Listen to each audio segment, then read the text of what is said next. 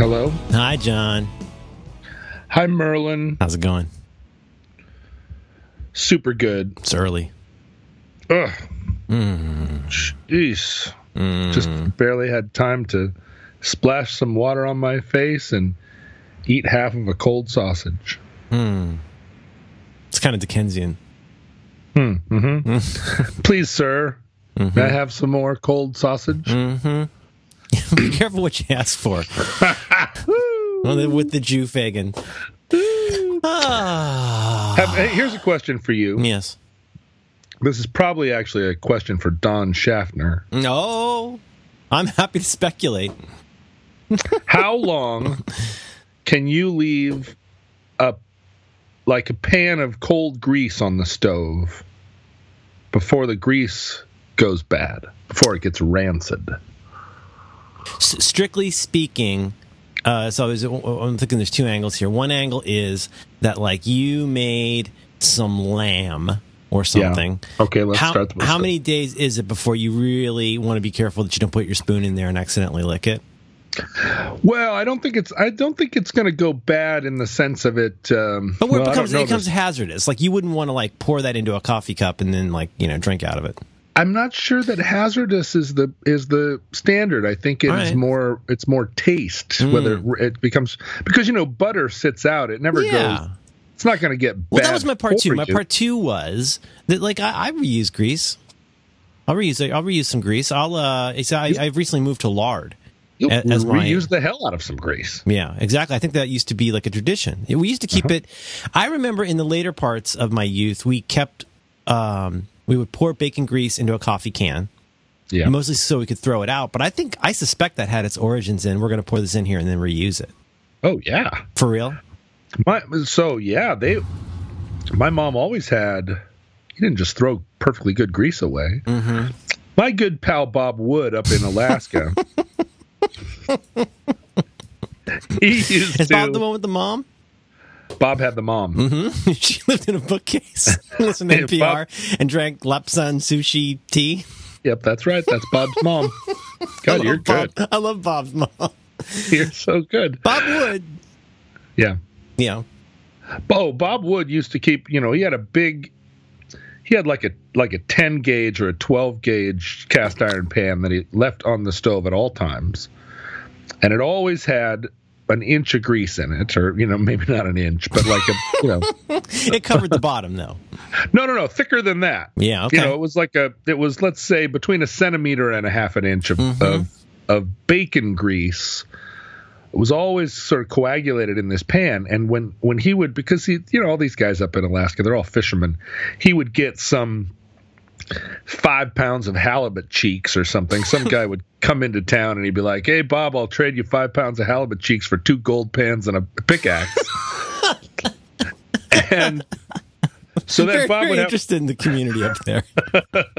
Bob would have all this fish all of a sudden, and so he'd throw the halibut cheeks in the in the bacon grease and cook them. Right, he wouldn't just throw them in there and leave them there for the afternoon. He'd, Sure. he'd heat, heat it up. He's and not he'd cook 'em. marinating them. No, uh, he's cooking them, and uh, they were the best. You know, that's the best way to cook fish. Of course, is flash fry it in some hot bacon grease, and then he would turn the the he'd turn the the gas off, and then the grease would just stay there. He would pluck the fish out. It's not like he ever the grease was just there, and so I never I wasn't living with Bob. I never said like, how often do you turn this grease around? Um, but then I thought about it, and a lot of people in Alaska had a pan of grease on the stove. So anyway, I've been adopting this lately, and uh, but I just I need some guidelines because I don't want to be making some classic mistake. I don't want it to be one of those situations like, you know, when I used to drink heavily, I'd go out drinking every night, and some friend of mine would always come with me, and I just assumed that all my friends drank every night when in fact they just really they got super fucked up one night a week with me Oh, you were there weekend. but i was i said right i was there weekend but i was doing it seven nights a week Mm-hmm. You were, but you, I was, you, you'd gone pro at this point. i was pro and i but i was confused because there was always somebody with me and i figured everybody was doing it but no they all had jobs And I don't want it to be one of those situations where as soon as I leave, they dump the grease out. But and then I come back and there's a new pot of grease because they made bacon that morning. I understand. And I'm thinking, oh shit, there's they're just leaving this grease around for for weeks and months. And you, and one of your, uh, despite any other side effects of your uh, profession, you, I believe you said you never, you weren't much of a blackout guy. Like you would still remember lots of things about what happened. Oh, me as a yeah, no, no, no. I never blacked out. It's worth And I- mentioning again because that's that's quite a performance characteristic. That's that's very unusual. I didn't black out, and I hardly ever vomited. I just on rare occasions would would vomit, but even in those situations, I would usually sort of excuse myself from the table, go outside, vomit, like like a rhinoceros would vomit. like standing up, beer still in hand. and then go back in and sit back down at the table and say like where were we it was a great advantage it was a great advantage if that had been a competitive sport you know what i mean like there are people that can run I'm a great vomiter. four minute mile I'm a really gifted vomiter. is that right Yeah, I don't get to use it as much as I would like. Uh, it's I don't know what it is because it's funny. It's one of those things where, uh, you know, when you're a kid, like obviously to me, hypodermic needles were the height of fear. Hypodermic needles and corporal punishment were the two things I most feared. I never got the second, and I only very occasionally got the first. But it was like a guiding principle in my life: is I don't want to be hurt. Yeah, but but you know, a far third was probably I didn't want to vomit. I, little kids don't like to vomit. no no it's not And at fun some point, and it wasn't even a drinking thing. Uh, I just at some point, I just got really good at vomiting. I I, uh, I let go and I let God. I just accepted it, and I just said, "This is a thing. We're going to do it." I, I've said this to you before, I believe, but I think one problem is that people don't like nausea, but the nausea just makes them more anxious about vomiting. When really you want to just get it over with. That's what a pro does. Ugh, i should have taken that advice a couple of weeks ago i had a i went out and got a burrito in portland oregon at two o'clock in the morning and uh, Night, night burrito. a night burrito, and it was you know it was a perfectly respectable place in Portland that I'd been before, um, but it's a you know it's a shabby late night burrito. But I got the one that you know I I did what I do right. I ordered a little bit off menu, and even as I was eating it, I was like, this is the wrong choice. Not not not because there was anything fishy about the burrito, but it was just like this is the wrong choice. You don't need to eat this burrito at two in the morning. But you know, it's we're partying. I'm showing off. Look what I can do. It's not. It's not like eating everybody's Subway sandwiches over a sewer.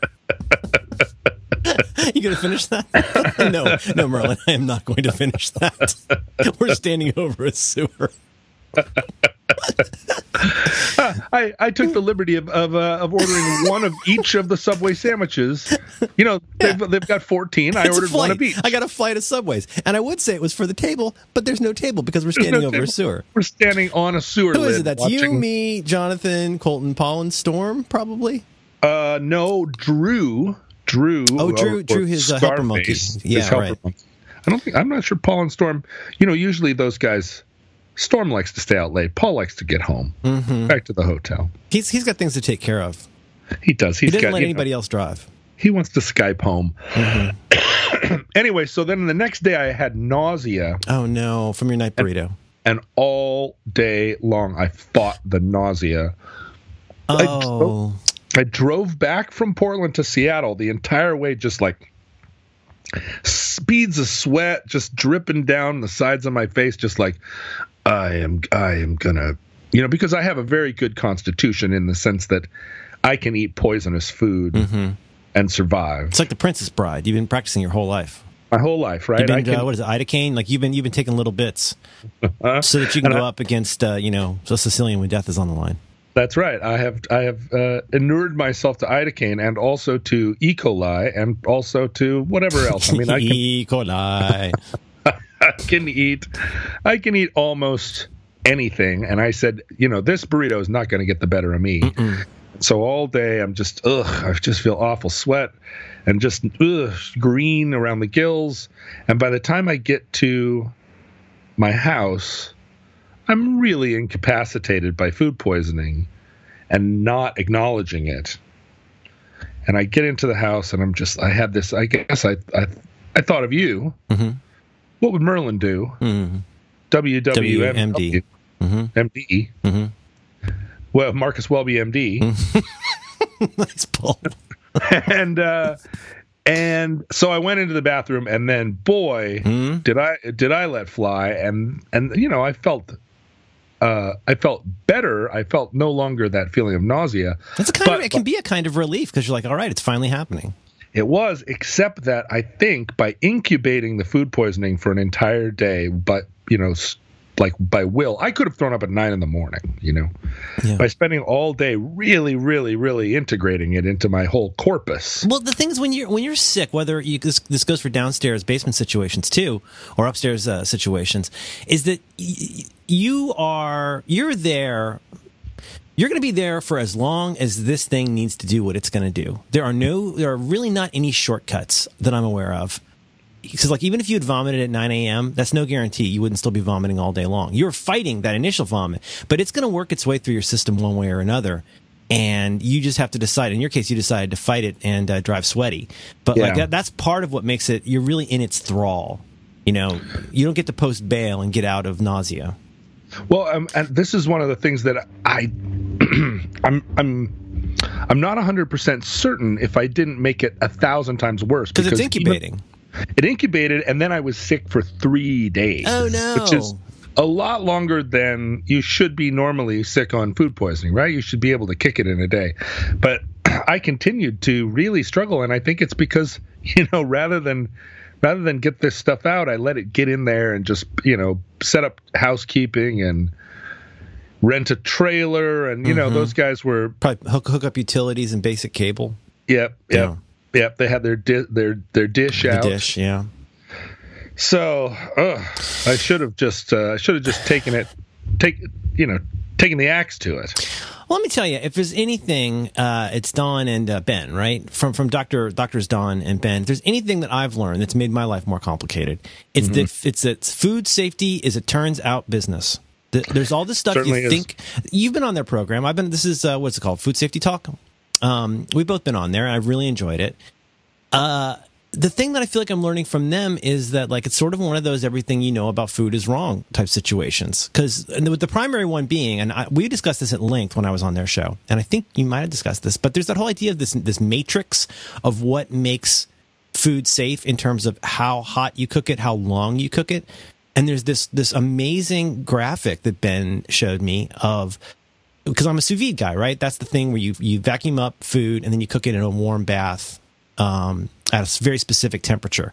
And You it- vacuum it up? I, I eventually popped for the vacuum thing and it was really worth it. You could do it in a Ziploc bag too. But the basic idea, when we first hear this, this sounds mental. But you get this thing, it looks like a lightsaber. You stick it in water and you say, I want get this water to exactly 132 degrees. Now I've I've I've aged, dried, and prepackaged really nice ribeyes with thyme and the whole nine. I've got it in a little plastic bag. I pulled that out. Of, you ready for this? Brace yourself. I pulled this out of the freezer. You take that out of the freezer. You did not hear me wrong. 132 degree water. You That's throw.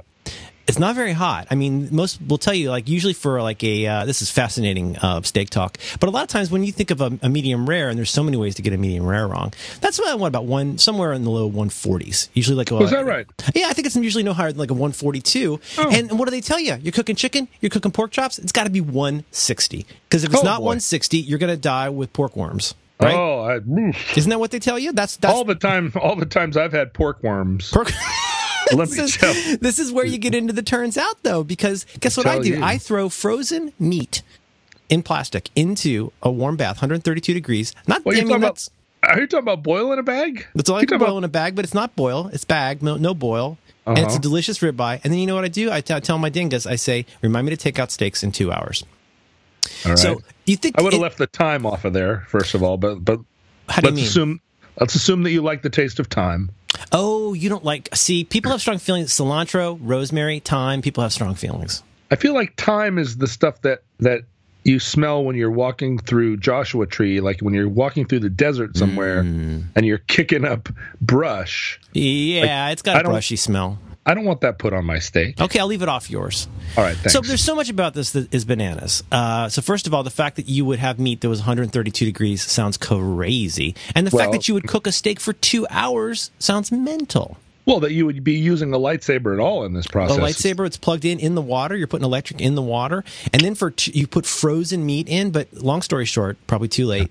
The yeah. thing is, uh, 132 for if you do it long enough kills and please do your own due diligence. Don't die from what you hear on a podcast. But the idea is that you don't need to cook pork to 160 i cook pork to 142 come on. And and the thing is you do it long enough it kills the pathogens. Mm. and the thing is mainly the longer you leave it in the more it becomes it's sort of like when you um, smoke or slow cook pork over a long time. It gets kind of you get that kind of pulled pork sort of thing. So if mm-hmm. you put your ribeye in there, you could put it in there for 24 hours. You could put a rib roast in there, but if you put a steak in for 24 hours, it would still be medium rare. It would just be kind of mealy. And that mm. the physics of that, which I don't begin to understand, that it has been explained to me, and I still don't understand it. All I know is that me of two years ago, the idea of taking frozen steak and throwing it into a bathtub at 132 degrees for two hours is the craziest in idea. In, in, a bag. bag. Yeah. But it but it does work. But this is where you get into the turns outs. And this is where we get into your grease specifically. Yeah. I'll bet you there's a turns out to how long to keep the grease. If I had my druthers, it would be like McDonald's. I would just have grease sitting around like Bob all the time, you know, good to go. Hmm. Uh, let me get back to the steak in a bag thing. It yeah. does not sound like it would have a very appetizing outside. It does not. Yeah. So and this is where you go to the next level. Yeah. So, as you know, we basically live in a hovel built in the 20s, but uh, we do have a range. I wouldn't describe it as a hovel, but yeah. Yeah, I like our house. Um, you uh, So, what you do is you take it out, you dry it thoroughly. At this point, mm-hmm. you don't really have to let it set up. You're talking about pat it dry with some towels. I do some paper towels on either side, and then you uh, you get the uh, oil of your choice, the, the lubricant of your choice. In, in my let's case, call it let's call it bacon grease in a pan. For me, it's lard. Okay, I, have I've gone down on lard. Where do you buy lard? Uh, local grocery store made by the I think it's made by the Armour Company. Oh, Mm-hmm. All right. You, okay. you see this lard. Okay, this is going to be show notes. You see this lard, and you're going to, oh, yeah, that lard. This right, right, I'm not right. talking about no vegetable stuff. I ain't talking about no Crisco. I'm talking about manteca. I'm talking about yeah. Armour lard. And you're and it's Armour, right? Arm, Armour. Yes, the, Armour. It's, it's, from the yeah. from the French. Yeah, from the oh, French. Oh, and they have a website. Discover the lard of difference. Hmm. This, is that a pun? Discover the lard of difference. Oh, sorry. Discover the lard difference. Oh, the lard difference. okay. Back to basics. Being a trusted family tradition to your kid. This is the lard of difference. that sounds. Pull it from the stone, and ye shall be king of England. You're gonna have to save versus the lard of difference. Um, but uh, wow, I'm really fascinated by this. Now I sent you a link. Um, no, there. Mon- I'm, on the Armour site. Manteca, manteca in Espanol. And you know, let me just real quick, real, real quick tradition. side road. I don't want to derail our conversation. That's so on track. But this mm-hmm. started for me when I got a, got a blue apron, and the blue apron was to make uh, some kind of like a delicious Mexican uh, dish with um, carnitas, mm-hmm. and it comes with the tiny little, you know, like if you get like if you make uh, cinnamon rolls at home and you get the jizz in a little package. Like mm-hmm. they give you a little jizz size package of lard to cook the carnitas with, and I was like, lard, that's not very healthy. But I did it, and it was fantastic. It browned up really well in the pan, and that's why I use it for the steaks. So you pat your steaks. Well, I'm going right here to if on the Armour site. Yes. One of the top, one of the top navigation bars is why lard? Why lard? Question mark. You get down, you get in there, discover the lard difference it's better for you. It has better taste and better results. Lard is better. It seems so obvious now. Pure natural goodness. That's yeah. why your grandmother's grandmother trusted lard. Oh, whoa, Woo. Woo. they're dropping some science on us. Bringing out, bringing out the big guns. Grandma's lard. And not, not because your grandmother's grandmother didn't have anything but lard. Yeah. It's because she knew it was pure natural. She goodness. knows about the lard difference. Yeah, the lard difference. so uh, you patted it dry. Yeah. Now you don't want this to get too hot, but I will I will go to a medium setting, which is still pretty hot, especially if you're cooking with manteca. And so, uh, so you got your steaks. It's it's they heated up your oil of choice, your lubricant of choice, and you gently put it in there. Now here's what I do. Here's a life hack.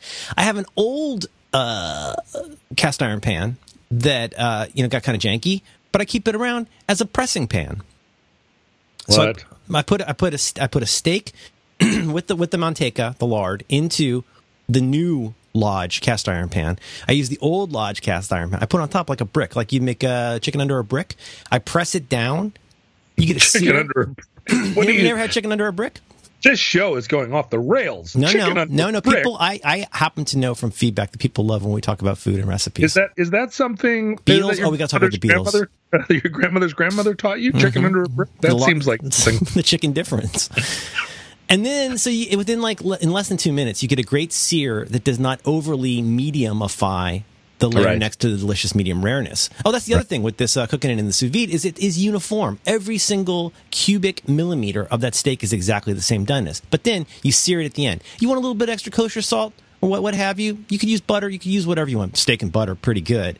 And That's you got nice yourself stuff. now at this point, I will drop that into uh, some uh, uh, aluminium foil. I'll fold it up and I'll let it set up a little bit. I'll finish the sides because, as you know, I like all my food to be hot and finished at exactly the same moment. Hot and finished. That's Hot- the Merlin Mann Hot and difference. fin- fest and bulbous. so then that's that's all done. that's right, the mascara snake. Uh, okay, we might be a little off the rails, and I still I still got to talk to you about the Beatles, and I still have Yeah. to talk to you about parking. So we have a lot to talk about today. This could be a very there- long. the thing is, there's a lot of new Beatles news, which we can't always say. No, it's know, such you know, a you know, huge week for the Beatles. Yeah, the Beatles. Okay, uh, say something. Me? Okay, good. You fuzzed out a minute, but you're back. Yeah, you fuzzed out too. Oh no, That was really hacked. exciting. We got, got hacked. Do you think we got hacked? you think it's the ha- Russian hackers? it's ransomware. Are they taking our our social security numbers? Manafort. I'm going to use domain tools to get to the bottom of this. Uh oh, I'm in. I cracked the encryption. Beep, beep, beep, beep. There's green letters on my screen. We're in. So that's how you make a steak. Uh, and so here's the thing, though. I think we should probably reach out to friends of the show, uh, doctors Don and Ben, and ask them for their opinion. And now, do we want to pose this in a specific way? Is it a question of how long? How long is it safe for me to leave bacon grease in the pan, and how long is it safe for me to reuse it? Is that kind of the question? Well, but I think I think the, my suspicion is that the word that the word we're looking for is not safe, because I think the Mm, it's more Talmudic. Like, is it proper? yeah, or yeah, Is the- it I think ethically uh, sound? it's going to be one of those things that they, you know, the, my experience of talking to those guys about food safety was pretty much, first of all, every time I said, "Is it safe to eat this?" one of them would say, "Eh, yes," and the other would go, mm, "No," and it and it kept flip flopping between the two of them. And the lesson, the ultimate lesson was, in every situation, you have to make a judgment call. Because it's it- not one vector. That's the thing. This Is- part of the turns out. There's not one vector to this. Right. Is it safe for me to eat? Is it safe for me to eat right now? Do I choose to take the risk of eating this? Because what they said was everything you put in your mouth, it's a, there's some risk. I hear somebody, that. you know, somebody could have pooped on your popsicle. You uh, know, for if you say, know. okay, is it safe? This thing has been frozen for a month. Is it safe to eat? The easy answer is yes. But the huge asterisk is, well, what happened to it before it was frozen? Mm-hmm. Right? Right? What if somebody put that chicken under a brick? If somebody put the You chicken under a brick, might be half a cock in there. You don't know. You You you don't don't you don't want to be putting that in your mouth just because somebody said. See, this is this is this is the problem with the internet. So I don't know. a lot of time a lot of times when i have a piece of food that i have left out too long and Mm-hmm. i think hmm this food is now into this range of like has this been sitting out too long Hmm. i'll put it in the freezer and i figure if, if i leave it in the freezer for a month That's like taking your severed finger and putting it in a box of band aids. put it in the freezer for a month I would give this about a whatever- week. the freezer will do something i don't know what and but what the primary thing the freezer will do is cause me to forget that i ever left this out on the counter for too long yes. and and it will make the choice for me because when I find it in there later, I'm going to be like, oh, I didn't know this was in here, right. and then I'll make it and I'll and and uh, it'll be trouble free oh, you you do go ahead and make it though. Because I forget. I forget that I put it in there because it had been sitting out on the counter. Oh, too- I don't. I know all along what I'm doing. It's sort of the way my wife basically when she she saves any tiny bit of food, so we basically get garbage plus a plastic bag, and Uh-huh. you know nobody's going to eat that last you know chicken leg or wing or whatever, like the one Right. like burnt wing. Like, why are we keeping this? I don't, I don't want to waste food. Well, now you're wasting food and a bag, and, and in that in that case, it's Oh, like I just I just had a glimpse inside your marriage. It's so beautiful. oh, I like so Now- much about my marriage. Now you're now you're wasting food and a bag. I love that. I really am a joy to have around. Stella D'oro breakfast treats. I want to be down there gnawing on this thing like the paper boy's cock. what are you doing?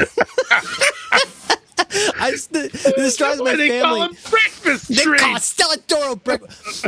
We're doing somebody else's bit, but like this is still a thing I do like easily five to sixty times a day. I walk by the cat and she's mm. just sitting there in the hallway staring. She's sitting on her cushion by the heater because she's an old frail lady. And I look at her and I go, "What are you doing?" and my family says, "Stop doing that. You're scaring her." And the cat looks at me like, "What?" Right, Stella right. Breakfast treats. Yeah, no, the cat knows. The cat knows. Stella D'oro breakfast treats. you know, you know, I love I, that album so much. There's so much on that. This we're talking about uh, feeling kind of Patton. Patton Yeah, Patton Oswalt's, I think, first comedy a record. long, long time ago. There's much on there that is not for sensitive ears, uh, but boy, is that funny. Yeah. I there, there's a website that I let me recommend it to you guys. Yeah. It's called folkstreams.net. Hmm. Folk, Folk. F O L K, folkstreams.net. Okay. And it's a place where all of the documentary films about American roots cultures are archived. Oh my gosh. And it's like an it's it's like a free it's a nat it's an it's a I feel a- like I a- have been to this site. a national preserve of all these documentaries made in the 70s. I think I've been, I think I watched a movie here recently. Yeah, it's just like whatever happened to the paddle wheel steamer? Yes, well, I yes. This is where this is where I got a copy of Talking Feet, solo Southern dance, Buck, Solo Flatfoot, Dance. and Tap. And because do you know why? This is an important substrata of a very important movie. Uh, what's it called? Dancing Rebel. You, remember Mm-hmm. the guy with the costly sunglasses? You ever seen that movie? Oh gosh, this is a terrific. I'm sorry, I'm taking you off. Folk streams, yeah, Talking Feet. Oh, I wish we had show notes. I would put it in. Go Google Talking Feet, solo Southern dance, Buck, Flatfoot, and Tap, and it's an amazing documentary. Uh, I think it came out in mid '80s, but it was made in the early, early '80s, and it's just documenting these very very old men who do that Southern like tap. Oh yeah, yeah. The, but the like uh, clock- yeah clock- yeah it's like clock. clo- it's like it's like clocking. It's not a group. It's it's a solo performance. But these guys are amazing and they just live out in the sticks and they're incredible. Fo- i'm sorry folkstreams.net folkstreams.net. So if you want to, like, I'm just scrolling down here. It's like Ed Presnell, the dulcimer maker, mm-hmm. or the art uh, of ironworking Yeah, Finnish Americans, a 1982 portrait of Finnish American culture in Upper Michigan. Uh, Florida shrimping traditions. oh man so many here's some, nights here's some Gandy dancers, more Gandy dancers. Gandy dancers are the, uh, you know, they're like the they're singing singing as they uh, as they as they build railroad tracks. 1978 documentary mermaids frog legs and fillets it's about basically about hip-hop on the streets in 1978 Yeah. wow Right. So anyway, so I'm on here a lot, and I was watching a movie about uh, the de- the decaying. So this movie was made in about 1981 or 82, and it's a guy that's like, there used to be a lot of Irish in the Bronx, but the Irish are getting pushed out. So I'm going to go around all the Irish bar, all Irish bars, and I'm going to talk to all the all Irish guys.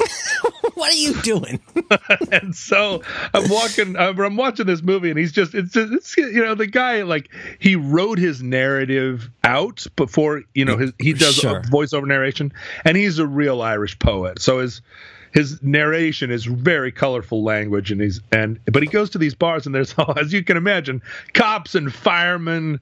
And then a bunch of people from the old country who are who've been living in the Bronx since the 40s, and I'm like, this part of the Bronx is not a part of New York that I know. mm-hmm. And so I started looking up, I started looking into this part of the Bronx.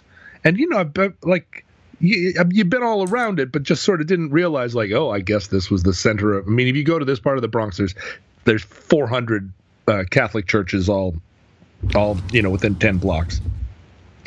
Anyway, the Stella D'oro factory was right there. That's where they made them no kidding and then just recently they were purchased by you know by Armand or uh, by Arm and Hammer Mm. or somebody Mhm. by uh, by uh, by big breakfast cookie yeah that's right and then they then they they moved it they moved their manufacturing to the Alamo or something and then it's all it's kind of the reverse it's like New York City except reverse you, you watch so much of the same TV that I, that I did. Texas, New York City. get a rope. It's my turn to operate. I'm the sole survivor. so Uh, anyway, so let me recommend that you that you spend hours and hours on this because it's uh, it never gets here. There's M- Morgan Sexton, the Bull Creek banjo player. Of course. Oh wow, mouth music. I highly recommend this. Uh, boot camp count off chants, jump rope rhymes, and carny barks are featured in this fast moving sampler of proto music. Wow, that made me kind of tingly. Right? Boot camp count off chants, jump rope rhymes, and carny camp, barks. boot camp count off chants. Boot camp. That's like Boot camp. left, right, left. Had a good job, but I left, right, left. They call it a, a cadence. We used to do those uh, when I was uh, in military school. C one thirty on taxiway. C- Airborne Ranger's gonna jump today. Sound off, One, two, sound off. three, four. One, two, three, four. Four, One, one. two, three, four. Three, four. We should start our own paramilitary unit. Let, let me hear one of your. Let me hear one of your count offs. I don't know, but I've been told. Let's see. I'm trying to remember. I'm confusing it with Full Metal Jacket, but I this was 1979. I was hearing these. Yeah. We had lots of body cadences and uh, body camp songs. A lot, a lot of uh, songs about vaginas. There was a lot of references to vaginas, even though none of us had ever seen vaginas. You're talking body, like B A W. Bo- body, Body, body, not body, body. body. Body. Where were we? Um, Night Burrito, Grease, Dawn, and Ben. Uh, gotten, we'd gotten all the way to. Uh, are we up to Beatles and parking yet? I think so. I think we got real, real close to the. You know, we're here at we're here at Mouth Music. Here's Ott Blair, the sled maker. I can leave this. I see. The problem is, I prepared a little bit for this because I had an Oh. experience yesterday with parking. It's not nearly as interesting as talking about the Beatles, Oh. but I just I feel like I had to tell you this. You don't usually uh, take notes, so let, let's hear it. It's quick. It's just yeah. I don't want to take us off Beatles, but I just want to say like okay. So yesterday, uh, as we record this, it was today's Memorial Day. Thank you for your service. Yesterday was the day before Memorial Day. We went down to Santa Cruz, go to the beach boardwalk. We're gonna you know go on some rides, get ripped off by some games, just have a little little very short fun family day. and of course, it's the day before Memorial Day, so the place is mobbed. And this place was never meant, it's basically like a small coastal residential neighborhood where someone built a boardwalk that now is like a small theme park. And it is not, it is not like arriving at Disney World. Like It's, it's, full of teenage vampires too, right? yeah, skateboarding vampires, many of them teens. It's real sketchy. It's got that kind of like beach sketchy feeling. Anyway, long story short, it's packed. The parking is it takes us, you know, 45 minutes just to get from like w- from somewhere to like finding parking. There's parking lots, tiny parking lots. We finally find a parking space. The sun is blaring down. I don't know why I'm telling you this except I think you'd appreciate it. We arrive there, we park. Oh god, we got a space. There's a meter. All right, let's go run our card through the meter. Try to, try to put your card into the meter. It's a 12 up to a 12 hour parking meter. Pretty great. You Oh try to put your card in. Card doesn't fit. This does not take credit cards. Okay. It'll, mm. it'll take quarters. Well, we're going to put in four or five hours worth of quarters. No, nobody has that anymore. Right. So we discovered they say if you want to pay for this. So I look look around. Every single one of the meters says expired and zero zero on it. And I'm like, honey, maybe they're just not doing them today. And she's like, Do you want to pay for a ticket? And I said, No, I do not want to pay for a ticket, but I also do not want to interact with an app because guess what?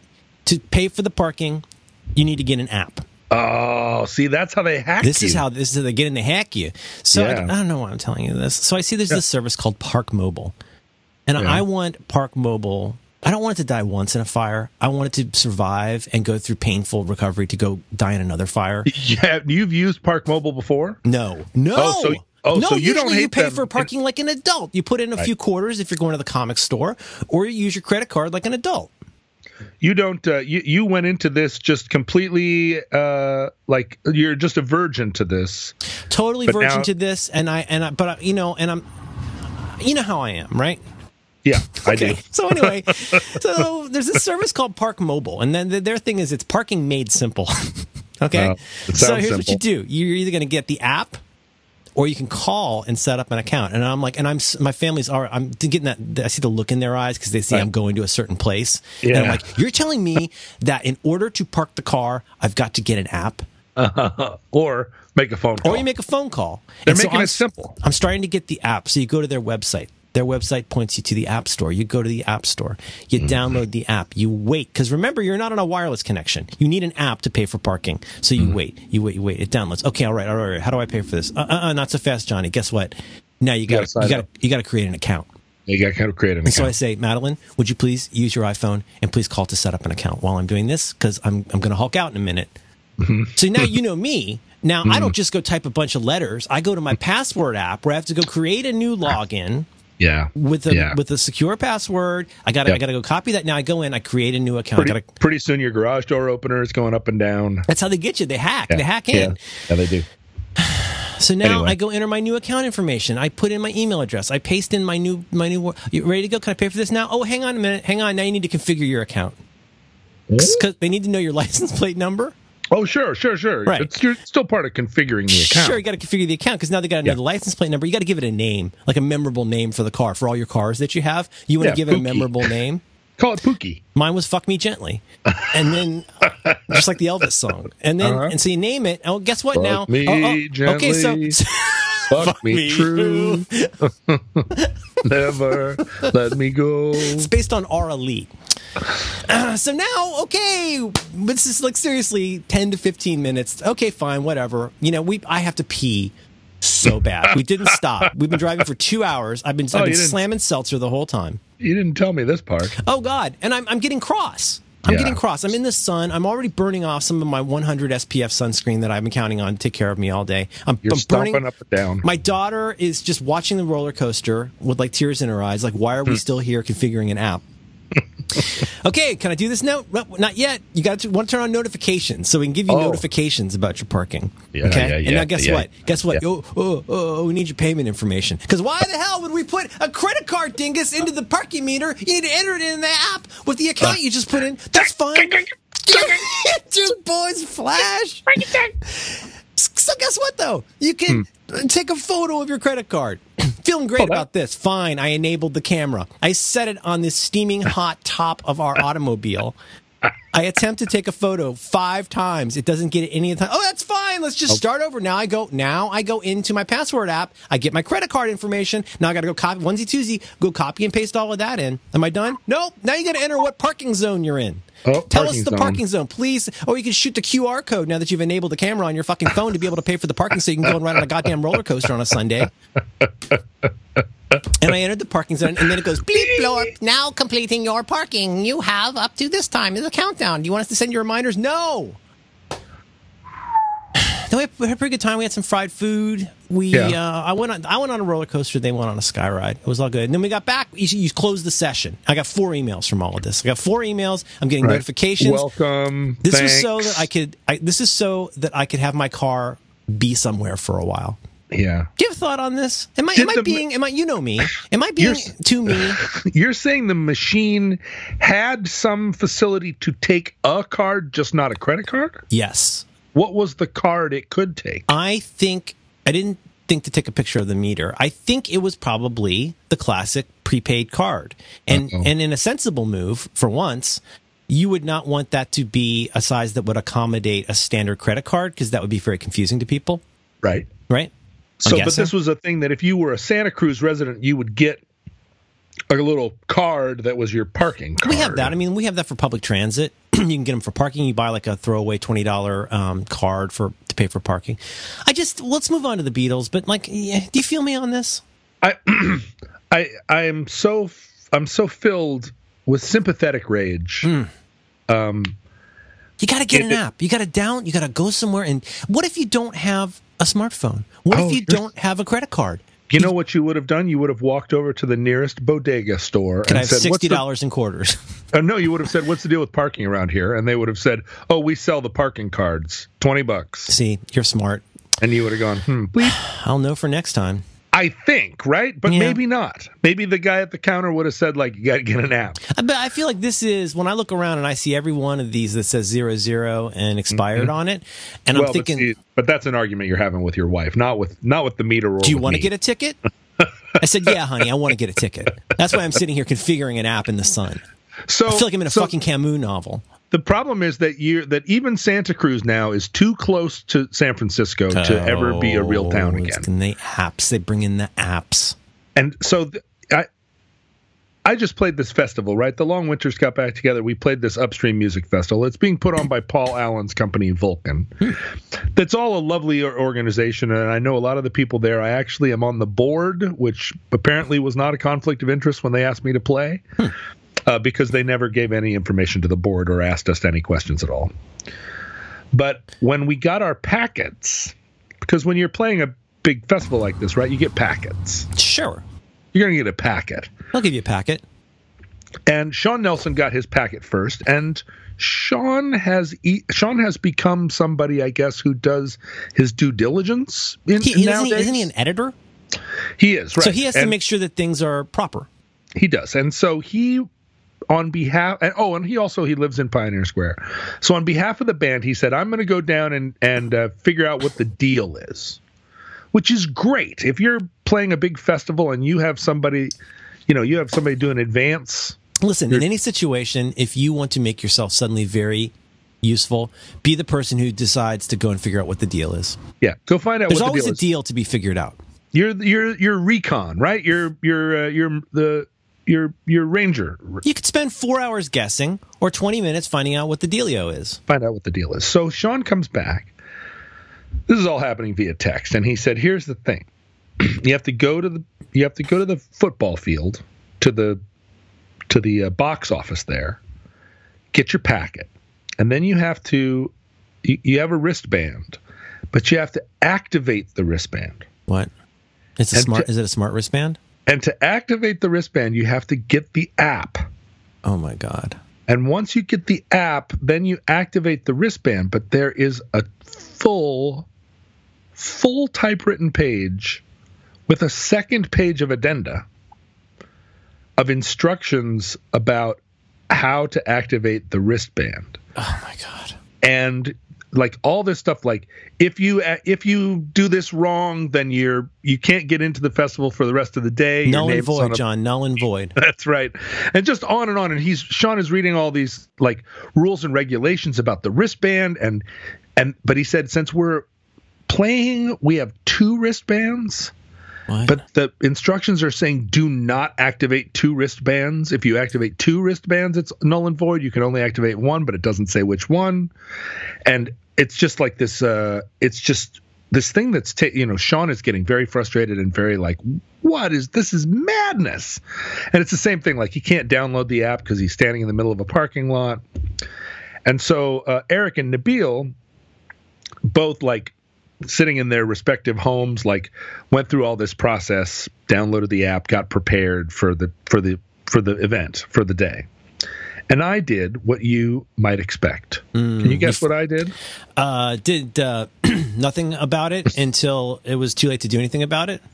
Yes, Okay, I took the the. Uh, I know that the- strategy. I took the envelope with both of my wristbands and all the instructions, and several VIP drink tickets and what el- whatever else, and I put it in the front pocket of my jacket.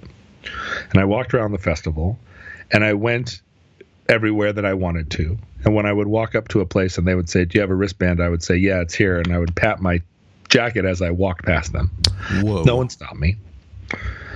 And when uh, when it was time to to park in order to do the to to do our show, there's I was like, "Where's the artist parking?" And they said, "Oh, there isn't any." And so They I had just time to get wristbands with apps, but they Yeah. didn't have time to figure out a place for load in.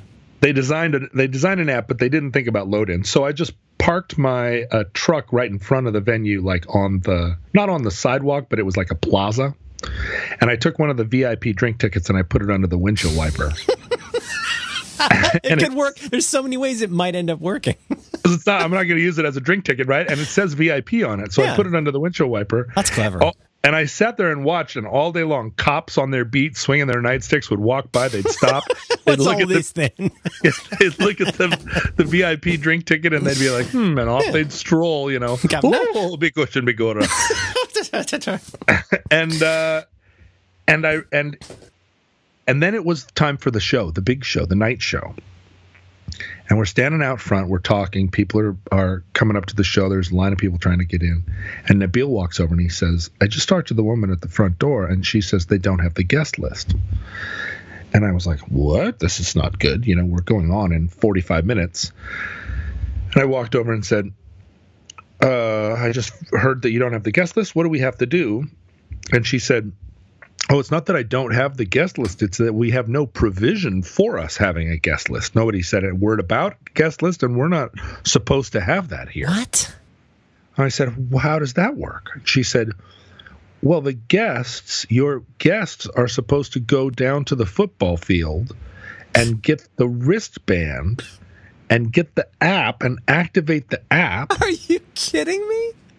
And I said, "Oh, that's not going to work at all." And she said, "Well, I that's the that's the deal." So I so I called my guy, the the person that had been repping us to the festival, and I was like, or the our festival rep rather, and I said, "Hey, what's the story?" And he said, "Well, it's a festival. It's not." Every club doesn't have a guest list. It's like a fest. And I said, Yeah, but you're describing it as a fest like Bonnaroo or something where there's one door, one gate, and you stop at the gate and you get everything you need before you go through the gate. But this is, you're having this event in a town. This is your first year. This isn't how things are done. Where, you know, like people aren't, they're going to show up for the show they're not going to go to the football stadium. And he's like, well, I don't know what to t- tell you. You know, this is the, I didn't design it. This is the thing. You know, you got your, you got to have your, your app. And it just, I mean, it's just implicit in all of this, though, is that everybody has a smartphone from a major vendor that will allow them to, number two, then wirelessly go to a site, get an app. Yeah. I mean, it's, I guess it's probably a fairly safe bet, but oh my God, what a well, crummy system. That, that, you have, you know, then you put in all this information, about information. yourself. Yeah. And then you, then you have to you have to enable the microphone just in case it needs to uh, hear you scream or you need to you know it's going to send you notifications now for the rest of the year and so forth give yourself a memorable nickname fuck me gently so i'm on the phone with this guy and i said listen because you know i've been practicing for a long time like you know you've said to me many times that i should be nicer have i and well you know read between the lines sure and I've I've heard this from a lot of people. You should be nicer. Mm-hmm. And you know, for every time that I put a VIP drink ticket under the windshield wiper of my truck and I get away with murder all day, there's another time when I'm like angry to somebody and that makes them sad. Mm-hmm. And that's not what I want. Mm-mm. So I, rem- I, so I remain not just calm but very friendly and I say to this person, "Let me let me describe what's going to happen." what I want. What's going to happen is about 15 minutes from now, my 82 and a half year old mother is going to walk up to the door of this venue hmm. and she's going to say, Hello, I'm on the guest list. They're going to say, We've never heard of this guest list thing. You need to go eight blocks to the football stadium, download, get your wristband, download an app. And the guy on the other end of the line is he's he's already with me, right? He's with me now. And I said, "See, that is just not going to work um, at all, right? My 83 year old mother, 82 and a half, I'm sorry, is mm-hmm. not, it's not, I'm not going to ask her to make this trek, particularly not because she showed up here 10 minutes before we went on, right? And he's like, right, right, right. I see, I see, I understand. And I said, so there's got to be some kind of situation where you can send someone here to handle this, someone here to the venue to handle this situation. Mm-hmm because I can't handle it and you can't handle it. The people at the door can't handle it, but it needs to get handled. Mm-hmm. and he said, "Let me, let me, uh, let me, let me call you right back." And I said, "Okay." So I'm standing there, and about four minutes later, here comes a guy up the street, and he's exactly the guy you want to see, because this is a festival being put on by by Paul Allen and Vulcan, right? So all the security at all these events are the same people that work the football games. Hmm. Because they don't they've never put on a music festival before, so they don't understand that that's a thing. It's a different kind of thing, right? There are production people who do it for a living. Production is an actual job. Mm-hmm. Event production is a high level job. It well, it's, like, it's like event planning. It's it's you know anything where you think like oh I can be an event planner. It's like because I yeah. schedule meetings and people come to them. It's like no, you oh. are really shooting a bullet with a bullet. There's so many things. Even if everything you plan goes flawlessly, you haven't accounted for the even the beginning of your job when everything doesn't go as planned. You see this in tech all the time. People are just like, "Oh, I can do this." Anyway, the guy shows up. He's uh he's dressed head to toe in black, which is what you want. Black Mhm. jeans, black sleeveless t-shirt. He has a radio uh with a with a like a, a microphone on his shoulder. hmm Good signs. He all had- good signs. Yep, he has a Maglite and a Leatherman. Oh yeah, this is your guy. The sides of his heads are shaved. The sides of his head are shaved, but on the top he's got a like black hair pulled back into a ponytail. hmm Has he got? His He's arms- got. He's got a Maglite. He's probably got some. Got some tape. He's got Mhm. like a Oh, yeah. the Leatherman. He's got it all going on. He walks up, puts his hand out. He says, "Hi, John. We've worked together before." And I said, "It's great to see you." And he said, "What do you need?" I said, "Here's the situation." He said, "Don't worry about it. Uh, show me your guest list." And I pulled it up on my phone. And he sat while I'm holding my phone, and he wrote all the. Uh, he didn't want me to email it to him. Ooh. he just sat and like tapped in all the names into his own phone really fast. And I was like, I can just email this to you. And he was like, Nope, I got it. And I, you know, and, and I'm doing this while people are talking to me, right? Like he's not demanding any attention either. He's just like, I understand, I got this covered. and then immediately everything was fine. And I and I grabbed him by the elbow and I was like, why are you not doing this already? And he said, when they when they announced this festival six months, he's like leans in all quiet. When I, they announced this festival six months ago, I sent them an email and I said, hey, I'm a like I'll handle security and production for you. I have a production company. I'll do this work for you. And I didn't hear back for that from them for five and a half months. And two weeks ago, they wrote me and said, "Will you please help us?" A little bit of a Fyre Fest type situation. Yeah, and and he was like, "So I'm working for him. I could have done all this. I could have made all this a long time ago. It could have been fine. But anyway, now it's fine. I've got your stuff. Fret not." And so I heard, so I left and went up on the stage, and I heard later that as my people showed up at the door, they were like, "Hi, I'm on the guest list," and the people at the door were like, "Welcome."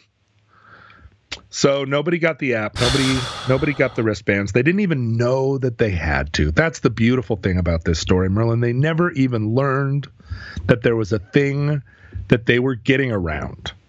This guy They should never- get some kind of an award. You know what? He does get he gets the reward of being a professional that kicks ass at his job. Yeah. I mean, and I hope that they paid the shit out of him because I mean, and I I heaped praise upon him and was like, thank him. But the thing is, as soon as I saw him coming down the street, I was like, someone from my tribe. Like here, I recognize what I see this person and know. Well, it's like D and D. gonna be fine. you've met this ranger before. oh yes, You know this kind of ranger that's walking up to you. Because he's walking up with the with also the the stride of someone who is not like this is not a guy who is going to follow orders and one day be convicted of a war crime. you know, Sometimes just the way a fella carries himself, you just know whether or not he'll he'll he'll be uh, charged with a war crime. Yeah, this is not a second lieutenant with his helmet on backwards calling down uh, artillery on his own position. Yeah. This is somebody who's like at a certain point when he gets an order that's a, that's a FUBAR, hmm He's going to belie that order. he's going to belie that order. That's right. He's going to say, Stand down, sir. yeah, he's going to say, I would prefer. I would, I would remove prefer. your key, sir. I would prefer not to. I do not prefer it. uh, so anyway, all by way of saying, You as feel we me? say in this podcast game, the fucking app. Oh, the app. I don't want any more apps. I want fewer apps. Oh, oh, oh, oh, oh! I didn't tell you. I know you want to get to the Beatles, but there's one more thing. Uh, we have a, a, a loyal listener to our program who uh, lives in Portland, and she runs a um, she runs an operation called Strange Vacations Mhm. which is a uh, like it's a motorcycle clothing and lifestyle company uh, for women Mhm. And um, Strange vacations. strangevacations.com. It's in PDX. it's in pdx that's Okay. right and she's got a you know a great collection of it's not just that they do leather jackets but they do events oh my dude. god! Look at this stuff. yeah they uh they do you know they're it's like a it's like a, a an organization to bring like motorcycle women who ride motorcycles of all of all stripes. That's so cool, and it's a, Squarespace site. Look at that, yeah. just like us. So wow. she sent me a thing the other day, uh, and I, you may have heard of it, you may not have, but oh it's uh, www.thelightphone.com. Are you familiar with the light phone? No, I'm looking now. The light phone. The light phone. She said, "I saw this. I thought of you. I thought you would, you thought you might like it." The light phone. Oh my god! It is a phone. It is a phone the size of a credit card. Also a Squarespace site. And it only has uh, it has ten preset people and then just numbers on it. it it's just no, just a phone, and it's it's real little. Yeah, you can't text on it. You can't do anything on it. It's Ooh. just and and it's the thing is it's tethered to your not tethered. It's somehow connected to your normal phone, so it's your same phone number. So for so times, can, but for times when you don't want a smartphone, when you literally just want to be reachable by phone. Right. So you leave your smartphone at home, you put this in your pocket that you can call the 10 people you most regularly call and they can reach you. Mm-hmm. People that have your number can reach you, but otherwise you are free from having to look at your thing. Oh, I could use that. I could so use that right now and I think he, I think they said it's like five bucks a month. I mean, it's they're they're doing everything they can to make it like just like yeah. namaste. You know namaste. what I mean? Namaste. I was kind of hoping so, she was going to make us a leather jacket. I'm kind of bummed. Well, you know, I said to her at one point, I would like, accept, if you want to make me a leather jacket, I would accept it. Where's where's uh, where's the Rockschwagon? She was like, oh, next time we get a big order in, and then I never, you know, she sends me this kind of shit, but never says like, oh yeah. somebody remember? takes the, somebody takes the time to reach out and offer us something useful, and they're like, that's all very interesting, but where's my free shit? That's great, but what what about the leather jacket? What about the thousand dollar leather jacket that you never said that you would make us? Anyway, the light phone. Oh, thank you for your service. so I uh, I was uh, I was looking around the other day. Somebody suggested that there was a new Beatles documentary, and the so Hulu, I, the Hulu one. Well, so I went around looking for it. It was made by Ron Howard yeah. or somebody. Yeah, oh, heartbreaking. And I couldn't find it except on Hulu. It's made made by and for Hulu and I went to Hulu and they were like, you got to download the app and then you have to put in your, you have to pick a pick a name, pick like a cute nickname for yourself, get 30 days free, but then you know, it, then we're just gonna suck fifteen dollars out of your life for the rest of your life. And I was like, there's got to be a better way. And so I went on the internet and I was like, I want to watch this for free. How do I watch this for free? And I I never do this and I hate to do it because mm-hmm. it's always awful. It's uh, it's at odds with how you approach this yeah. industry but I found a place where, and I think it had Japanese subtitles or something. this sounds legit. I started watching this movie, and I was just like, oh, it was, you know, you think there's no new Beatles news under the sun. There's no new footage. There's no new stories. You've heard it all. You know every cliche backwards and forwards, chapter and verse. It's so wonderful when you discover that there's more Beatles stuff and great Beatles stuff. Like all this live footage, the cleaned up audio, and you can hear how great they are live. And when, when they did not sound great to themselves, they couldn't. Ringo could not hear anything.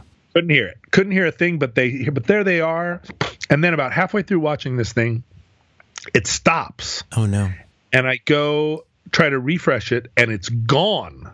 Like I am watching some pirate shit as it's being taken down. It's like it's like the the light of another sun, and by the time it gets here, that that sun's actually dead. That sun was gone, right? I was just watching the I was watching the might last have dying. You, might have been dead when you started watching it. That's right, the dying embers of. I mean, I heard millions of souls cry out, and all were extinguished at once. Seven seven sided lighthouse made of dreams. That's right. That's right.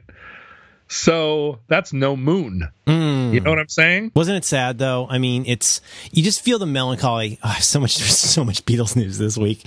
I'm currently reading a book uh, called Beatles '66, and it's an entire book length book all about starting really in December 65. It's the length of a book? Yeah, it's a whole book about what happens with the Beatles in 1966. That's which a is, great year for the Beatles. Which is easily the most interesting, really the most interesting Beatles year. And just in short, that means it's basically Rubber Soul comes out beginning December 65. They do a small tour in the UK.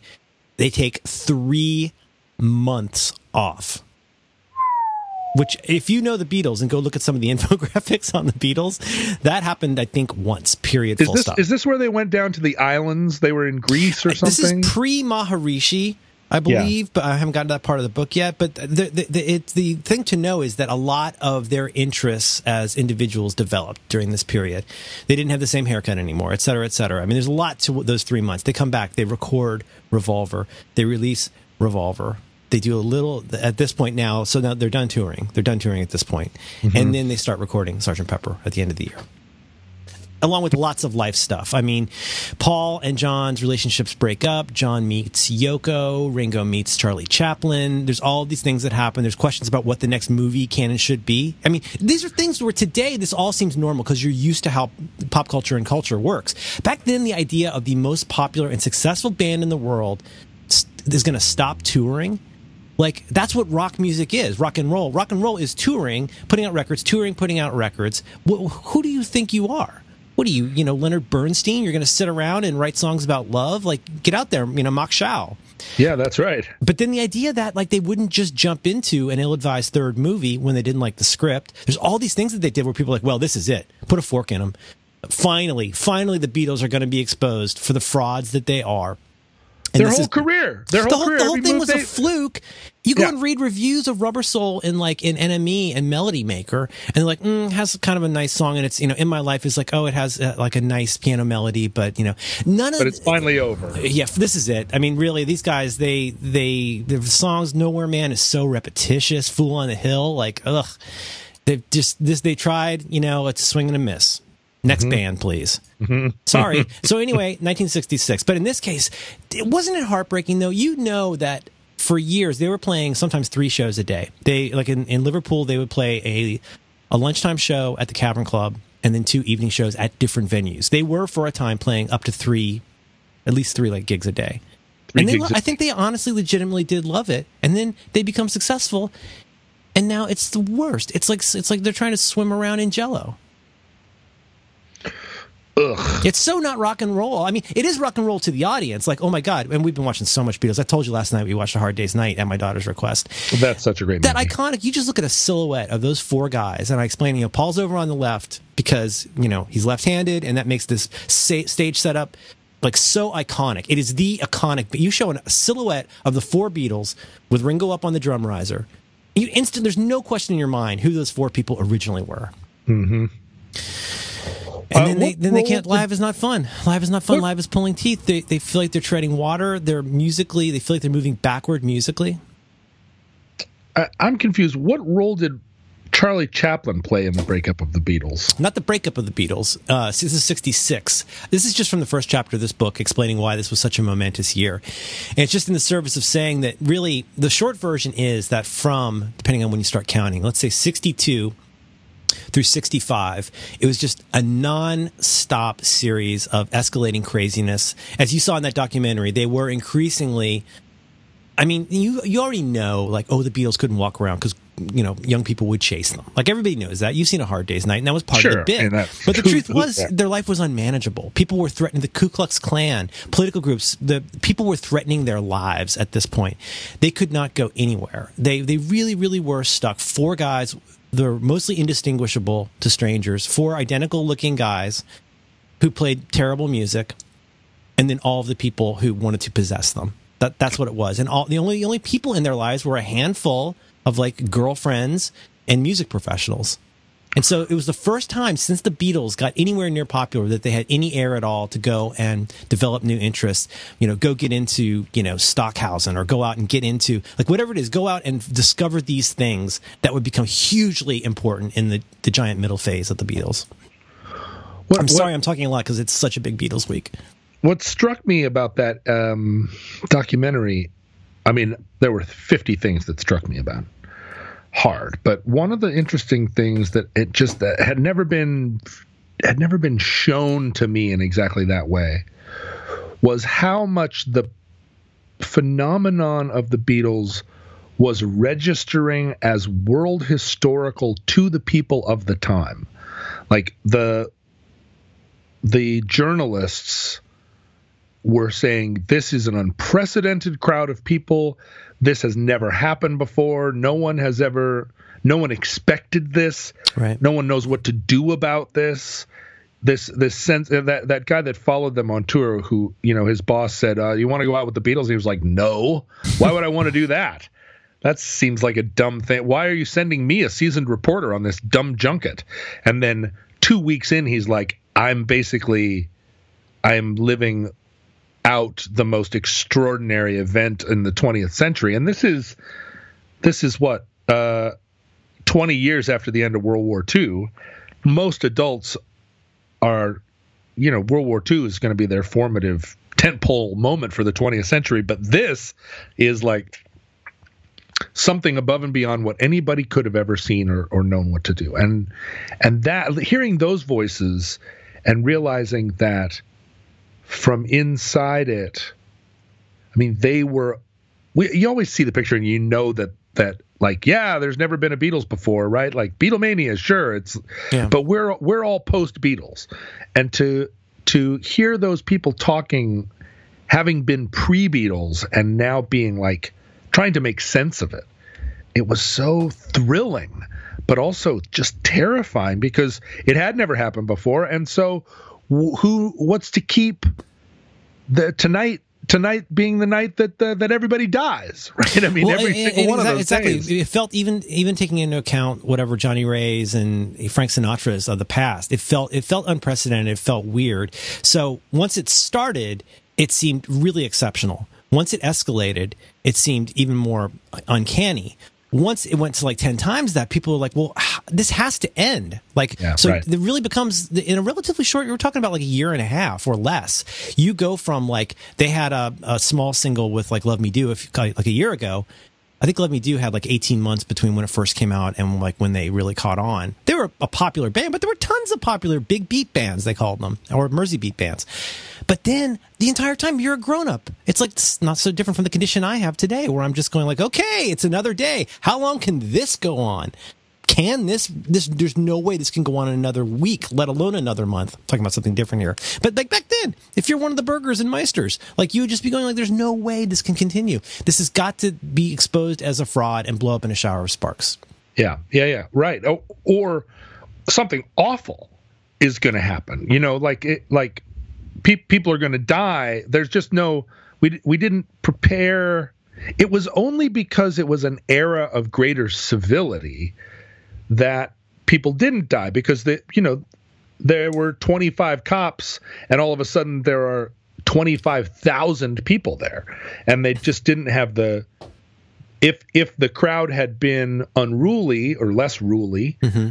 you know, they could have just stormed the stormed the doors or whatever. And it was the you, you, see all those scenes where there's like ten bobbies holding hands with their hats getting knocked off, mm-hmm. and they're like, you know, no, stay back. But effect, but that's effective, right? The ten bobbies holding their hands, and the girls are like, well, we can't cross the p- police line, right? Um, now, you know, that would have been. I mean, everyone would everyone would have would have been. Uh, mean, uh, it's astonishing to think no one was crushed to death. No, and nobody was thinking about an improvised uh, explosive device. Right. No, none of those Ku Klux Klan guys actually did ride in and, right. and burn the place to the ground. And at, at, you know, these four dinglings are riding the crest of this wave, and you know, and it's so lovely to see that they did have each other in those in those years, and they did have that sort of.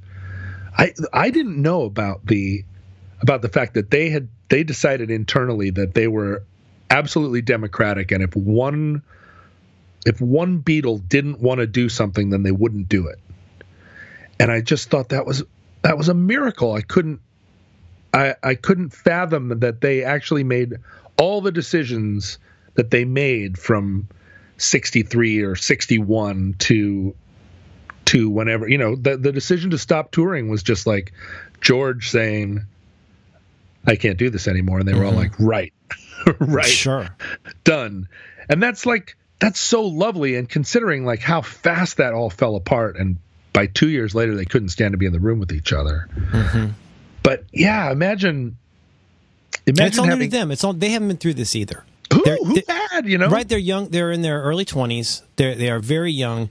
Their life is changing very very quickly. And yeah, I mean that's the thing is when you look at this stuff and you look at the the pictures and the movies and everything, we feel you know we're so inured toward toward those images but they were they were living that this was all mm. new to them and they didn't know where it was going to go either they basically it was understood a question they would get in almost every interview was, okay, so this is clearly this is going to end soon. What are you going to do? Yeah. John and Paul would say, well, we'll probably be songwriters. And it was generally, I'm just quoting this book at this point, Beatles 66, is that, oh, well, you know, for Ringo and George, whatever money they end up with, they should probably invest in business. Because yeah, obviously right. this, this will be over with any day now.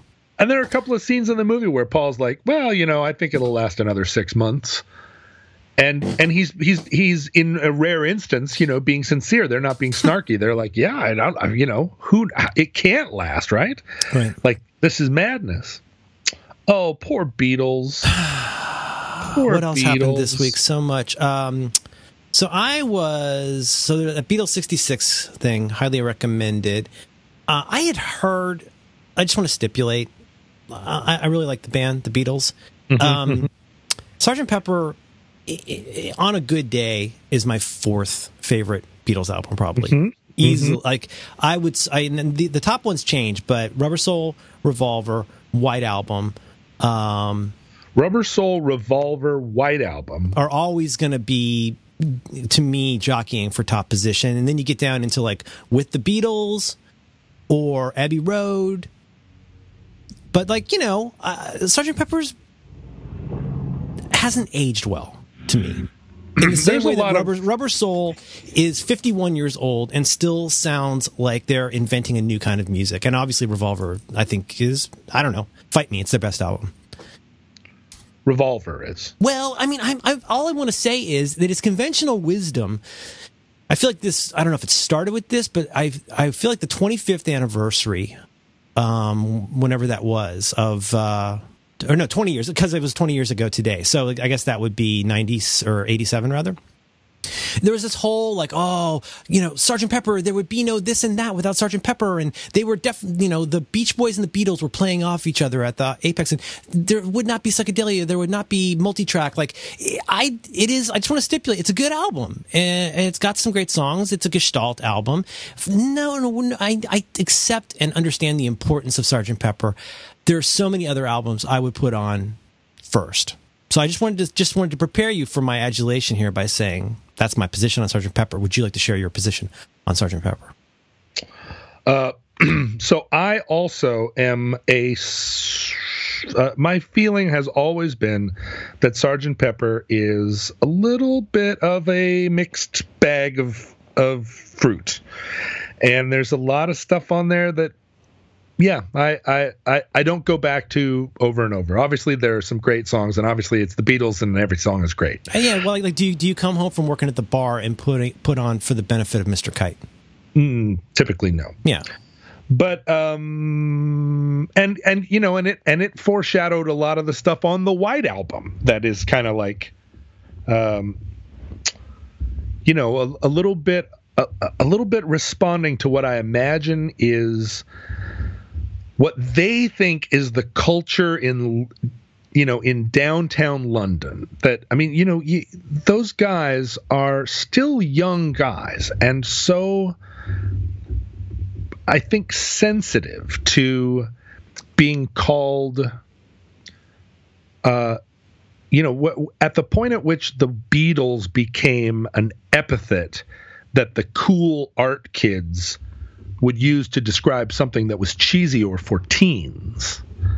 Um, I think the Beatles themselves were really sensitive to that, and and really a lot of the the exploratory nature of their later work was both driven by their own sort of desire to to be uh, to not be static, but also you know we can't know what it's like for them to go out to some club in London and have hipsters sneer at them It was it was know? a really different culture and time. The music the music magazines were very important back then. And like anybody who's ever been in a band in England, you get frustrated with the press because they got their own thing going on. But unlike today, where you might more easily be criticized for being unsophisticated, back then it would just be article after article about how their days are up because they've they've they, have they have forgotten how to make a catchy song. And so yeah. when they were trying all this, like putting a sitar on stuff, which they described as an Arabian guitar, in the press. Like uh-huh. they they they were the the Beatles were two or three steps ahead of the entire mainstream in that way. And the music was described. Again, I'm quoting this book. I don't have it in front of me, but I remember very clearly. Their their, their music was became described as dark, starting around Rubber Soul. Although I think you really could. Uh, Beatles for Sale is very it. Beatles for Sale is very dark. Yeah, you can hear it in Help. Uh, oh God, yes, and, and but but they but they but dark considered dark in an industry where promoting good feelings is the stock in trade. So hmm. it was considered like these guys have really lost the thread on what they're doing here. Well, th- so there's that, but there's also all those. I mean, you think about like the John Mayall and the Blues Breakers, or that that whole movement of uh, oh, or even the, was, even the Stones. Like they're so much cooler than the Beatles. Yeah, just happening in the '60s in England, where it was like, you know, oh, we're not we're not making this like pop music. We're playing the blues. We're serious white British dudes playing the blues. And whatever else, you know, the they were under all that social pressure, people doing avant-garde dance performances and whatnot. And the Beatles are are trying to be on the vanguard of everything because of who they are. You know, they want to be they don't want to I mean that was the that was what was so profound about that about uh Dylan at Royal Albert Hall and the effect that that had on John. Just that they went to see Dylan and you could hear a pin drop. And John was like, "Why? Why don't people listen to us like that? Like right. that, that feeling that he could get up there by himself and be so serious, so respected, so unimpeachable." And I mean, then again, Dylan is another phenomenon where you go, well, there's never going to be another one of those. I mean, imagine imagine what it would be like to be somebody that that really was unimpeachable for for uh, unimpeachable to all the people that you desperately as an artist want to be unimpeachable to. That's the crazy thing. I mean, there were there plenty of critics of Dylan, but all of the but none of the critics of Dylan were the people that Dylan cared about. It would be almost like I, I, in a time when there were comic strips in the paper. It would almost be like there was a comic strip that got really popular, and then it got popular with your smart friends, and pretty soon it was generally agreed to not only be the most important comic strip of all time, but one of the great works of literature. Where everybody yeah. would be going, how could how could a comic strip in the paper be one of the greatest pieces of literature that's antithetical? These are pop groups. Yeah. These are pop. That's the other thing. The Beatles did not call themselves a rock band. They called themselves a pop group. They they were a product in a lot of ways for the beginning of their career. Who would look mm. at hmm. them? We're doing like this guy. What folk music is going to become this really important thing? Folk music? Come on, this is 1961, guys. Wake up. right. It's not 1935, and yet. Yeah. Sorry, Ma Kettle. It's not going to be on the charts.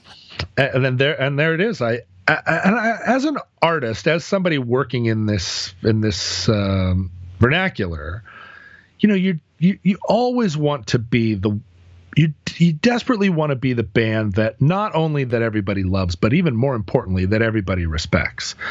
And and you see you see artists throughout time that kind of come out with a thing, people love it, they respect it, and then there's there's two ways you can go, right? You can be respected and then your popularity falls off, or you can be popular and your respectability falls off. But those few so people rare. That, it's so rare to to, to uh, obtain and sustain both. It's very yeah, unusual. Stay up on that ridge and also stay up on that ridge and seem and make it seem like it's effortless. You know, Dylan did everything he could to dislodge himself, right. and all it did was put him put him back up there.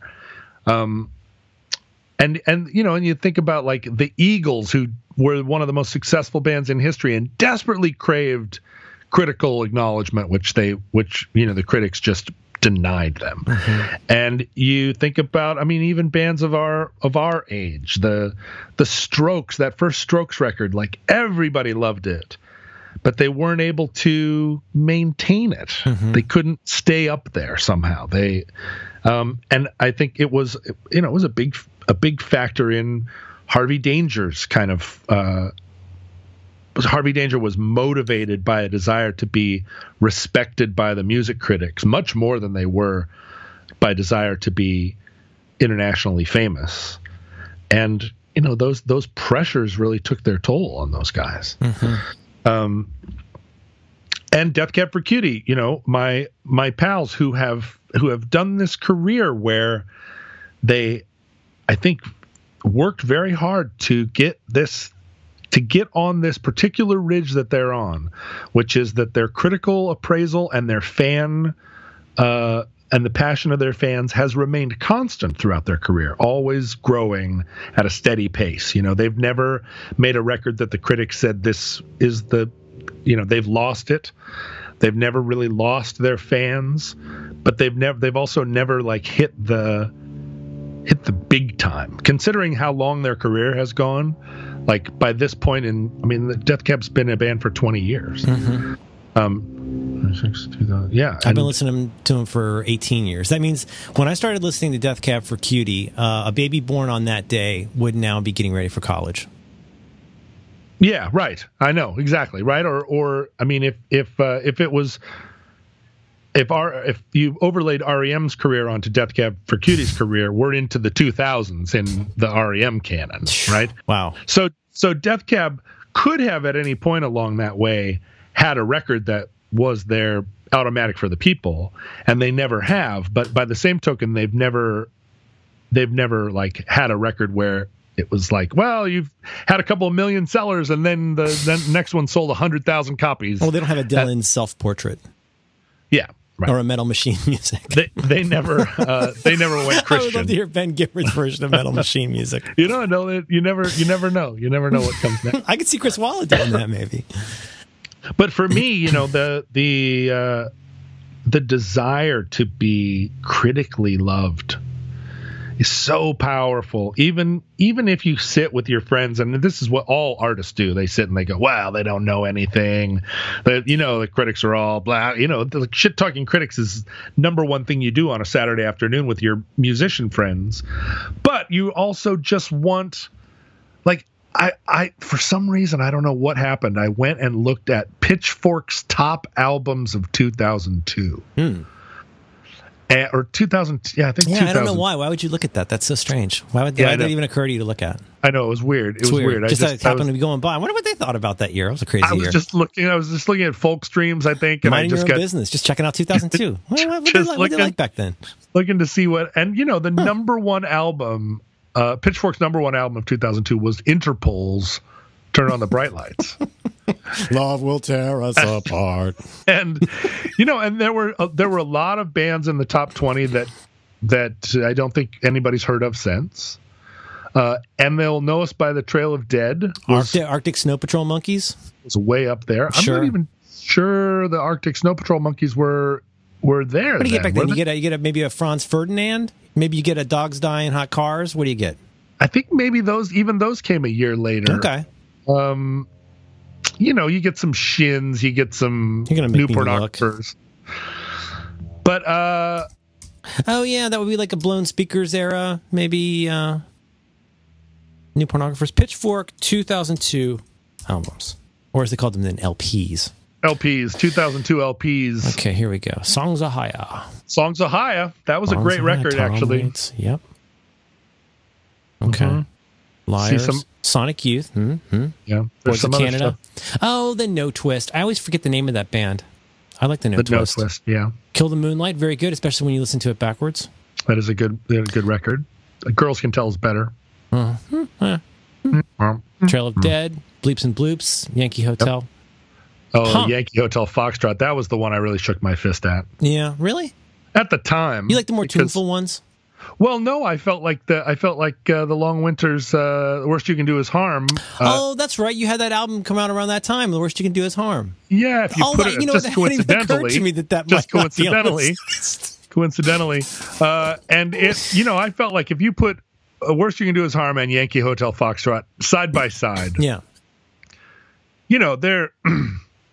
I mean, I you know, I'm probably the not the one to ask, but I really feel those I feel like the Long Winters uh, mm-hmm. record holds its own yeah. in that competition. Yeah. But one of them was all anybody could talk about, yeah. and the other one was not really talked about that. Well, that's true.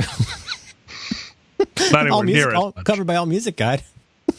yeah, All Music Guide did a nice. All Music Guide was harder on the first one, right? They were, yeah. They didn't under. They just sort of like on it, and um, and they were wrong, you know. But uh, yeah but you, they, you know, a review like that goes out and it just hangs there for years. Like Travis Morrison. Yeah, that's right. Um, have you? I realize I'm springing this on you late, and I, I, I'm thinking we should make this homework for the next episode. Have you had an opportunity to listen to the remix of Sergeant Pepper yet? No. I would like to, if you don't have it, I would like to gift you with that. And it's I would a like stereo to, remix or a mono. Well, uh, is that know, part? Of, is that part of the story? George Martin, in his later years, was having a lot of trouble with his hearing, and he brought in his son, who has done lots of production stuff, to be, as he says, his ears, and they worked together on Love. A long story short, um, uh, oh shoot, what's his name? Not Clive. What's George Martin's son's name? I'm totally spacing um, on it. But Martin? his son, Martin, Martin, Martin Hannett. um, Emerick, Aspinall, McMasterson, Tiger Woods. McMasterson, Martin? McMasterson, Tiger Woods. uh, you know what they did? They went into Janet, Janet Martin. Janet, Janet Martin Marway Mull. Shauna Malway Tweep. Martin, Martin, Martin. On the Thames. They, Thames upon Martin Bucket. Uh, they went yes. in and they got, they got, I guess they got the source tracks that became this is the pre bounce down what tracks how did they get those Where I don't, those? I don't know because I can't believe no one ever thought to do this before now. What? They Come got on. all the original stuff. No, they, they what? Yeah, what? Come on, they they got all that stuff. You, you trying to kid? Oh, come on. Yeah, and then they they remixed it with the idea of saying, "Here's the problem: you take something like a day in the life, the the the drum sounds at the beginning of the Life, boom, boom, boom, boom. Like the mono version, everybody knows. Blah blah blah. Go research Beatles nerds preferences on stereo versus mono. The true story is that for most of the Beatles' career, they were heavily involved with George Martin in the production of the mono but like increasingly they would go like, man, you could just go go do something for the stereo. Right. So they could be actually kind of different versions with different parts. You'd hear different things, and a lot of times the stereo was really just Ringo's over here on the right, Ringo and Paul are over here, nobody else is over here. It's pretty simple. And and there's for a long time been understanding that like, boy, you know, essentially what they did was they said we want to make a 3D stereo sounding mix that's got the propulsion and fullness of the mono version, and you're going to hear low end like you have never heard before I don't want to spoil it for you. I would just, I would like, if you would please, to consider. Mm. And we'll, we'll put this in the budget for the show. Uh, mm-hmm. uh, so here's what you get. You're going to get, uh, uh, you're going to get this. You're going to get the new remixed Sergeant Pepper. But that's not all. But that's not all. If you buy two and pay a separate fee, uh-huh. you um, it also includes whatever take they used of the bass track unadorned. Hmm. So you know, you're going to hear what it sounded like. And, you know, nerds have been able to get these in the various uh, trucks and back corners for a while, but I've it, spent a lot of time on YouTube listening to this stuff if yes. I can, what well, I can I've find. Gotten, I mean, I went pretty deep into the like, oh, the MSFL Ebbets cut of Revolver and all these different versions, and I had all the stereo and all the mono. I'm just saying, like, once you sat down, and I um on Saturday I listened to Sergeant Pepper probably for the first time in my life. I listened to Sergeant Pepper three times in one day and then I listened to Whoa. the bass tracks, and it's a new album. And I'm going to leave it at that. Would you wow. would you consider doing this for homework? Yeah, I will do this. I'll do this. And then we'll come back next week, and amongst our other topics, uh, we will talk about uh, the 1967 album, Sgt. Pepper's Lonely Hearts Club Band. All right. Can't wait! Can't wait to can't wait to uh, to dig into this because, as you know, I like the Beatles. Yeah, me too. I think it, I'm ready to reappraise this. It sounds it was, like the White Album in a good way. Do they have these so stem tracks just floating around for the other albums? Good question. The thing is, it's sort of like John Siracusa's position on the new Star Star Wars, uh, you know, the um, updated editions. It's like Empire Strikes Back is actually not very marred, whereas the first Star Wars movie is just massacred. I'm guessing that's what it's like. I bet you know Revolver sounds pretty great. Yeah. But if they exist, I will kickstart the shit out of that. Get in there and do this for every one of these albums. Oh my god. What is his name? I feel terrible now. But you want George Martin to be at the helm. The day that George Martin isn't helming the thing, then it just becomes like Giles Martin. And he says Giles. specifically, though, yes, he's going to keep in mind what his father would do, but even more importantly, he's going to ask the two living Beatles and going to try to infer what the other Beatles would want. It's he's trying to oh. do it in the spirit of what they would want to do with this. Ask the living Beatles. Ask the living Beatles. I just wish that I wish that Paul was more trustworthy. you you have not directly, super directly addressed this. You have some credibility issues with Paul McCartney, Mister Sir, Sir, Sir, Mister Lord Paul McCartney. You have some. You you parse you parse hard on a, on a McCartney quote. I just yeah, I just I'm I'm just I'm hoping that Paul just hoping that Paul does the right thing here. Paul at this point has probably overwritten a lot of the original tape in his mind. That's what I'm worried about. he might have Yeah. done he might have done too many punches and like there's just stuff that he remembers a version of it that he started telling slightly differently in 1972 and he's still Yeah. kind of operating off of that broken bit of tape. Yeah, I'm I'm just I'm just afraid that it's, you know, I mean what what was his thing where he was like I don't see why it's not called McCartney Lennon. Oh, Lucy Lou for the Bob's your uncle. and actually, in the credits, that has been that has been corrected. What? It's now McCartney Lennon? Some, some that basically a uh, credit has been apportioned based on contribution. Wow. Um, and I'm trying to remember. I don't have the hard copy. I've got the streaming version on Apple Music. But yeah, yeah, supposedly it's actually good for Giles Martin. Good for Giles. Good for Giles. you know, it's good for Giles. Everybody's got to earn a living. Mm-hmm. That's what they say. Yeah. Giles Martin's 47. There's a 47 year old guy producing Beatles albums now. It's depressing. That's that's younger than you, right? Just barely, just barely. Yeah. Slightly younger than me. The love you take is, Is equal to the the love